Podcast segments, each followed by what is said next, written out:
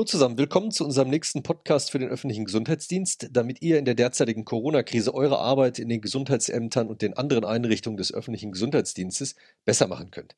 Wir liefern, wie immer, Wissen und Erfahrung aus der Praxis für die Praxis und das ganz schön schnell. Heute sprechen wir mit Dr. Sabine Fischer, Leiterin des medizinischen Dienstes im Gesundheitsamt Frankfurt.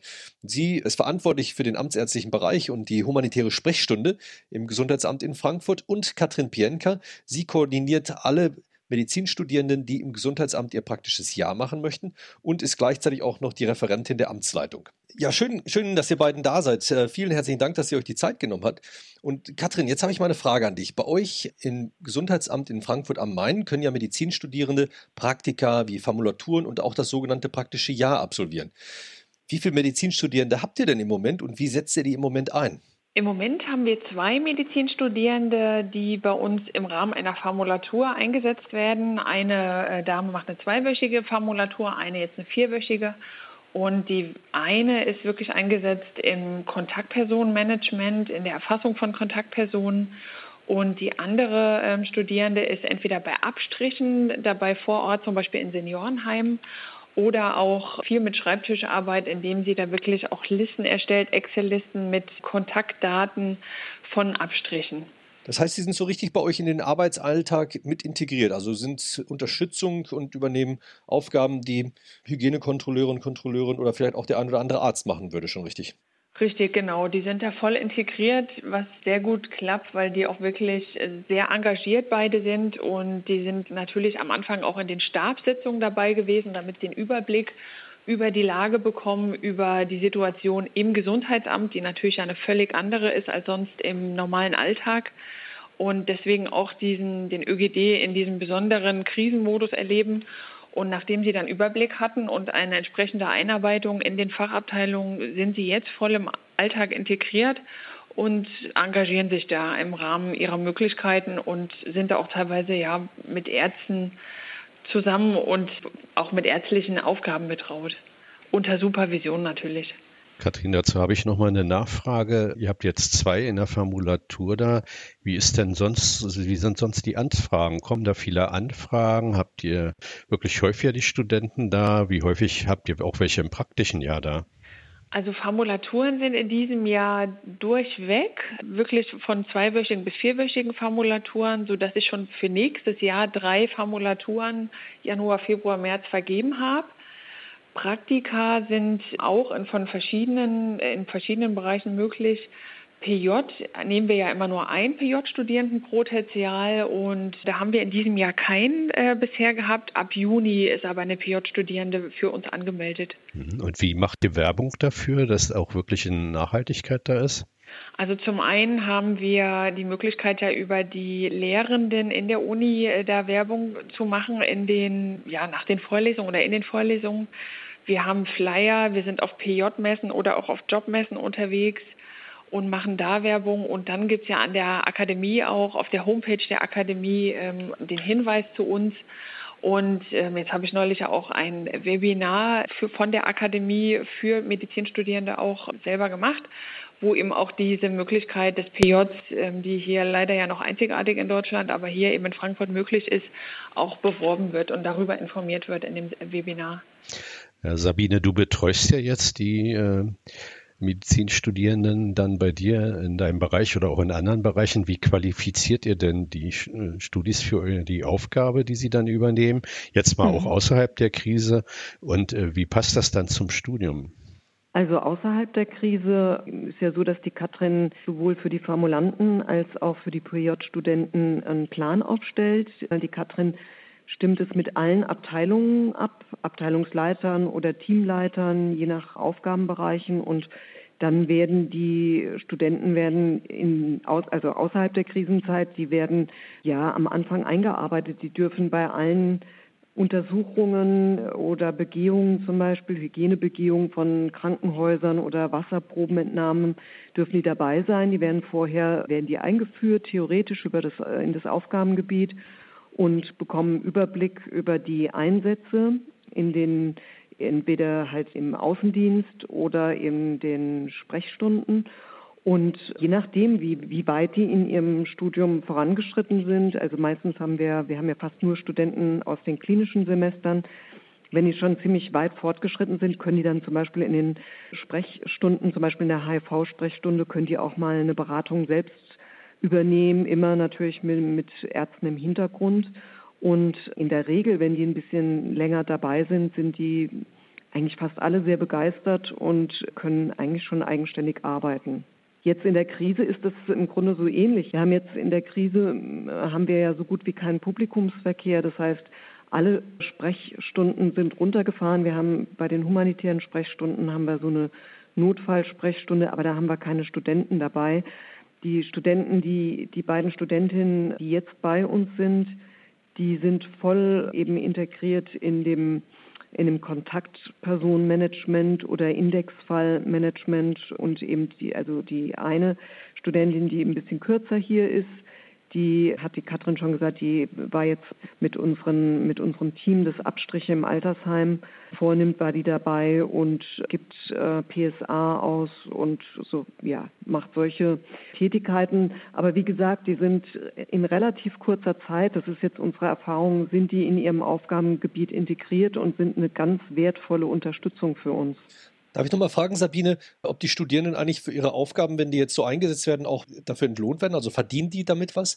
Und wie viele von denen, die ihr in den letzten Jahren bei euch hattet als Formulanten und als PJler, sind denn im öffentlichen Gesundheitsdienst geblieben? Also landen die dann auch am Ende äh, in den Einrichtungen?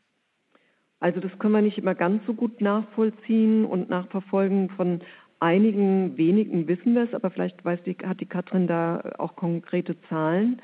Man muss jetzt so unterscheiden. Also wir, die Studenten, die jetzt bei uns eingesetzt sind im Rahmen ihrer Formulaturen und im Rahmen des PJs verdienen nichts. Das ist ja auch sonst eigentlich nicht üblich, dass man, dass man in der Formulatur, also im Praktikum, Geld bekommt.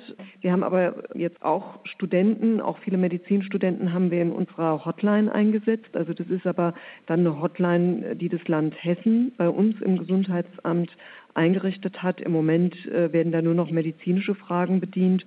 Und da verdienen tatsächlich die Studenten. Aber das sind eben nicht nur Medizinstudenten, es sind auch Studenten aus anderen Fachrichtungen dabei, die vorher immer gebrieft werden und auch bei Neuigkeiten täglich gebrieft werden. Die verdienen tatsächlich Geld. Darf ich nochmal nachfragen, wie ihr diese Studierende äh, qualifiziert? Also seid ihr verantwortlich, dass die wissen, was sie an der Hotline antworten müssen und wie sie auch antworten müssen? Ja, da sind wir verantwortlich dafür und es war am, zu Beginn der Krise war das ganz schön kompliziert, weil wir relativ viele Studenten gebraucht haben. Wir hatten viele Hotline-Plätze eingerichtet und hatten auch aus dem Amt noch Mitarbeiter zugeschaltet und das war relativ kompliziert und aufwendig, weil sich täglich Informationen geändert haben. Ich meine, das ist heute auch noch so, aber ist jetzt schon ein bisschen, also das, das ganze Management dieser Epidemie sozusagen ist, ist schon ein bisschen in geregeltere Bahnen übergegangen. Aber da war es tatsächlich so, dass wir das ein Arzt und eine Ärztin haben in der Frühschicht, also vor 8 Uhr und die andere dann vor 14 Uhr jeden Tag die Studenten gebrieft. Also was gibt es Neues? Was gibt es vielleicht für neue Kontaktadressen? Damals hatten wir, war das sehr kompliziert, weil die Testcenter hier in Frankfurt noch nicht aufgebaut waren und die äh, Menschen natürlich verzweifelt versucht haben, irgendwo einen Corona-Test zu organisieren. Und da war es extrem wichtig, dass wirklich zweimal am Tag mindestens gebrieft wurde und äh, immer auch ein Arzt von uns dabei gewesen ist. Kathrin, das Studium der Medizinstudenten läuft ja jetzt auch insgesamt natürlich auf einer vollkommen neuen Basis, äh, alles irgendwie digital oder auch nicht. Hat das auch auf äh, euch jetzt Auswirkungen, wenn ihr die Studenten im Projekt betreut? Das auf jeden Fall, weil diese Zeiten, also in Frankfurt ist es zum Beispiel so, dass die Präsenzzeit mit der Praktikumszeit oder der Zeit der praktischen Ausbildung getauscht wurde, sodass die Studierenden eben jetzt die Möglichkeit haben, diese praktischen ähm, Abschnitte zu absolvieren und da eben geguckt wird, wo können sie wie eingesetzt werden. Und eigentlich, also ich habe gerade vorhin auch nochmal mit dem Studiendekanat telefoniert, eigentlich soll ab dem 2. Juni wieder die Vorlesung beginnen, also auch Präsenzmodule angeboten werden. Aber ob das so sein wird, der 2. Juni ist jetzt ja auch nicht mehr so weit weg, das weiß natürlich noch keiner. Und es ist vieles im Ungewissen. Aber wir wissen auf jeden Fall für unser Haus, dass wir die Studierenden, die sich hier melden, im Rahmen dieses, also es gibt ein Wahlfach Covid-19 hier von der Universität, in Zusammenarbeit mit dem Universitätsklinikum und dass wir die Studierenden bis maximal 28.06. einsetzen können hier im Haus.